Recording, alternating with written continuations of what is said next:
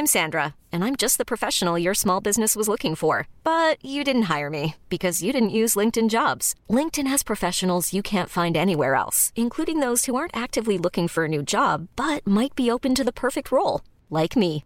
In a given month, over 70% of LinkedIn users don't visit other leading job sites. So if you're not looking on LinkedIn, you'll miss out on great candidates like Sandra. Start hiring professionals like a professional. Post your free job on linkedin.com/achieve today.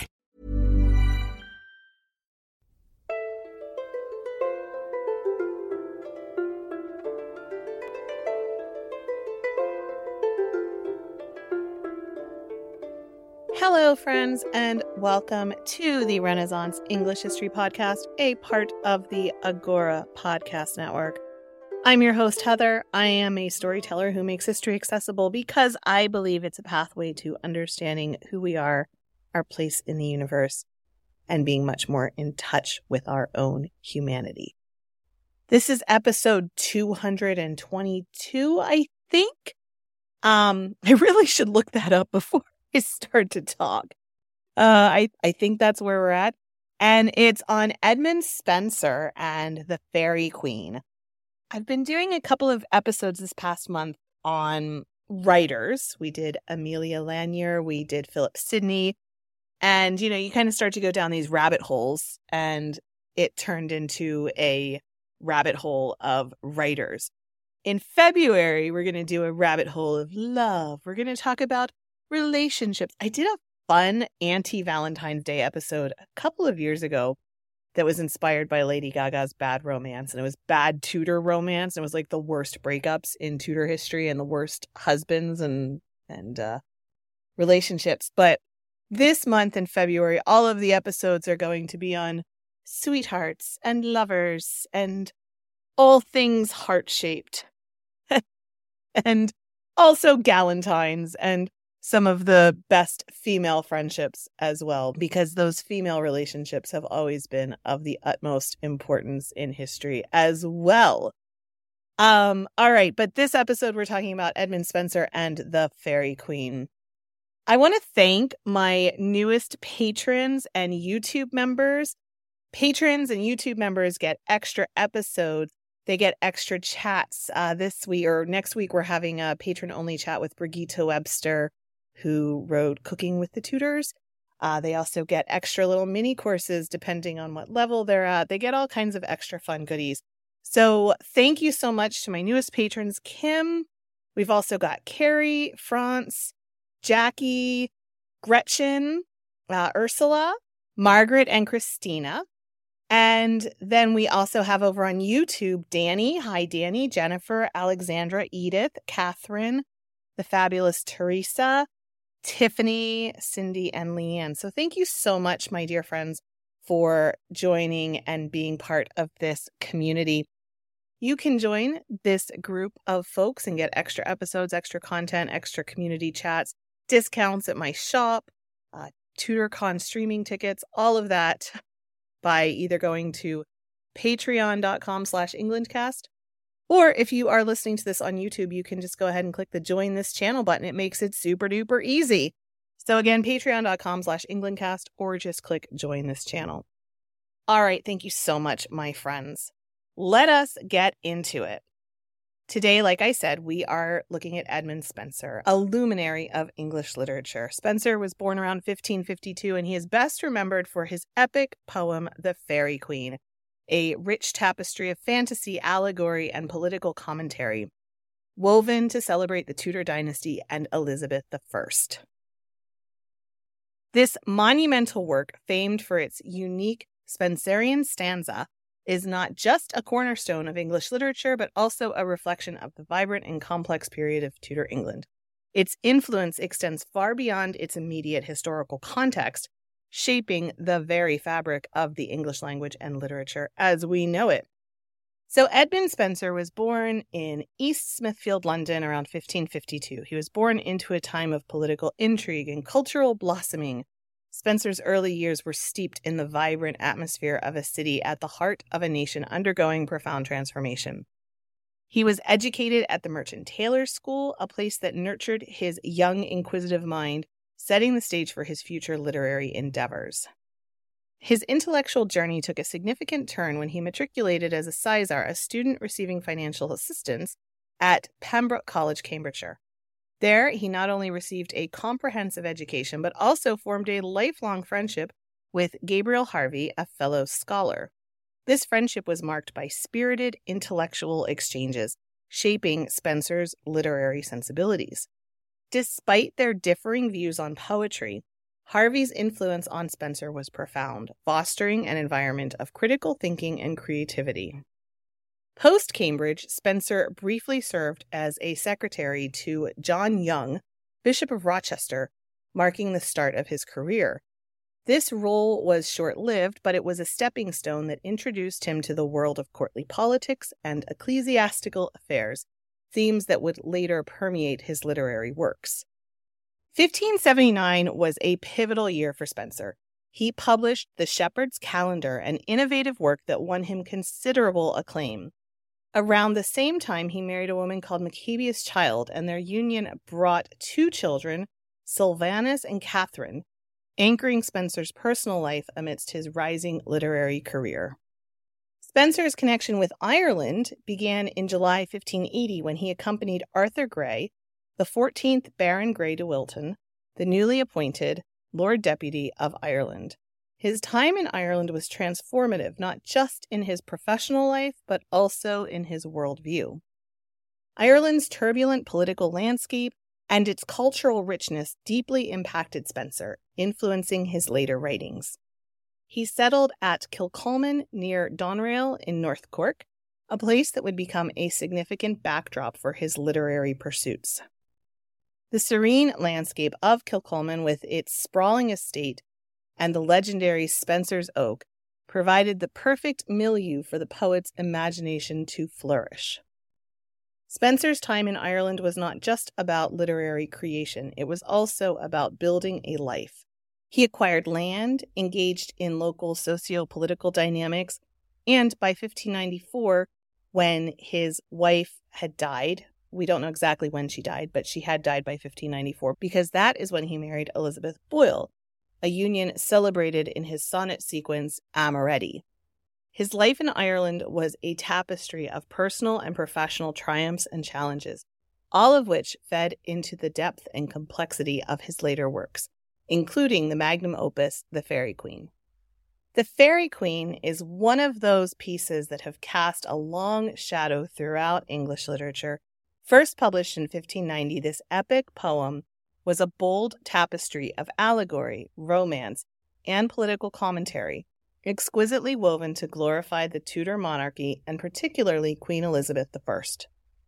The poem, celebrated for its elaborate and inventive language, stood as a testament to Spenser's mastery over verse and his commitment to crafting a distinctly English form of epic poetry. The Faerie Queene was conceived as a 12 book epic, However, Spenser completed only six. Each book was dedicated to exploring a specific virtue through its principal knight or hero in a mythical realm that mirrored the moral and political landscape of Spenser's England. The first three books, focusing on holiness, temperance, and chastity, were published in the 1590 edition, and the next three, highlighting friendship, justice, and courtesy, appeared in the 1596 edition. This structure was not just a narrative device, but also a moral and ethical compass, guiding the readers through the complex labyrinth of Tudor ideologies and the human condition. Central to the poem's charm is the Spenserian stanza, a distinctive verse form invented by Spenser. Each stanza contains nine lines. The first eight are iambic pentameter, and the ninth is an iambic hexameter, known as an alexandrine. This structure, with an intricate rhyme scheme of ABA, BBC, BCC, lends a harmonious and elevated quality to the poem. The Spenserian stanza was a significant contribution to English literature, influencing countless poets in the centuries to follow. To appreciate the artistry, consider these lines from the opening of the poem. A gentle knight was pricking on the plain. He clad in mighty arms and silver shield. wherein old dints of deep wounds did remain, the cruel marks of many a bloody field. Yet arms till that time he never wield. These lines exemplify Spenser's use of archaic language, creating a sense of timelessness and grandeur. The rhythm is melodic yet forceful, evoking the gallantry and resilience of the knight. The visual imagery, enriched by the mentions of old dints of deep wounds, not only sets a vivid scene but also hints at the knight's experience and the trials ahead. The Faerie Queene, with its rich symbolism and innovative form, represents a monumental achievement in English literature, embodying the spirit of the era and the genius of Edmund Spenser. At the heart of the poem's allegorical nature is its representation of Queen Elizabeth I and the Tudor dynasty. Spenser's Gloriana the Faerie queen, is more than a fictional sovereign. She epitomizes Elizabeth herself, embodying an ideal portrayal of her reign. Spenser presents Gloriana as a ruler of unparalleled wisdom and grace, a beacon of hope and stability, much as Elizabeth was viewed by her contemporaries. This allegorical depiction extends to the poem's celebration of Elizabeth's policies, her religious stance, and the cultural flourishing under her rule. Furthermore, Spenser's knights represent various virtues, each undertaking quests that symbolize moral and ethical trials relevant to the human experience, especially in the context of Tudor England. The Red Cross Knight, protagonist of the first book, symbolizes holiness. His journey, fraught with challenges and temptations, can be seen as an allegory for the spiritual struggles of a Christian life, reflecting the religious turmoil of Spenser's time. Sir Guyon, the Knight of Temperance in the second book, faces temptations of excess, his adventures echoing the calls for moderation and restraint in an era of opulence and conquest. The allegorical representation of chastity through Britomart, a female knight, in the third book is particularly striking. Britomart is not just a symbol of purity, but also represents the strength and virtue of women, a nod to the reigning Queen Elizabeth. Her martial prowess and independence stand as a testament to the changing perceptions of women's roles in a patriarchal society. Additionally, Spenser's use of symbolism is profound. The monsters and the villains the knights encounter, such as the deceitful sorcerer Archimago or the grotesque Error, are embodiments of moral vices and corrupt practices. These encounters illustrate the constant battle between good and evil a theme deeply ingrained in the moral fabric of the 16th century. In The Faerie Queene, Spenser not only crafts a fantastical world of knights and dragons, but also constructs a mirror reflecting the complexities of his own society. The poem is a rich allegorical journey through virtues and vices, triumphs and trials that defined Tudor England. Its enduring appeal lies in its ability to intertwine these grand allegories with timeless human experiences, making it a seminal work in the canon of English literature. Edmund Spenser was living through these turbulent times and infused his epic poem with reflections and critiques of his contemporary society, particularly the reign of Elizabeth and the complexities of English rule in Ireland. Spenser's representation of the religious atmosphere of his time is particularly evident in the moral and spiritual quests of the knights. The conflict between Protestantism and Catholicism, a central theme of Elizabethan politics, is woven throughout the narrative. The Red Cross Knights' battle against the dragon Error can be interpreted as a metaphor for the struggle against religious misinformation, echoing the Protestant Reformation's emphasis on personal faith and the interpretation of Scripture. Spenser's allegorical treatment of these religious themes reflects the era's contentious religious debates and the Elizabethan establishment's efforts to assert Protestant dominance. The poem's intricate relationship with the Elizabethan court is another facet of its political commentary. Spenser's glorification of Queen Elizabeth as Gloriana, the idealized virtues she embodies, underscores his support for the Tudor monarchy. However, this portrayal is not merely sycophantic. It is a nuanced exploration of the ideals and challenges of governance. The virtues represented by the knights, holiness, temperance, chastity, and so on, are not just personal qualities, but political ideals, reflecting the qualities that Spenser deemed essential for effective and just rule in his contemporary society. Furthermore, Spenser's experiences in Ireland deeply infused his work. His depiction of the wild, untamed landscapes in The Faerie Queene can be seen as an allegorical representation of the Irish territories, which were viewed by many English contemporaries as savage and in need of civilizing. This perspective is more explicitly expressed in his prose work, A View of the Present State of Ireland, where he advocates for harsh measures to subdue the Irish rebellions. These views seep into the fabric of the Faerie Queene, where battles against disorderly and chaotic forces can be interpreted as echoing the English efforts to impose order in Ireland. Talking about the Spenserian stanza, which, of course, was not just the hallmark of the Faerie Queene, it became a tool for later poets who found in it a perfect blend of lyrical beauty and narrative depth. Poets like Lord Byron in Childe Harold's Pilgrimage and Keats in The Eve of St. Agnes employed the Spenserian stanza, paying homage to Spenser's stylistic innovations. His influence also extended to the Romantic poets who admired his rich descriptions of nature, his exploration of complex emotional states, and his melding of the medieval with the modern.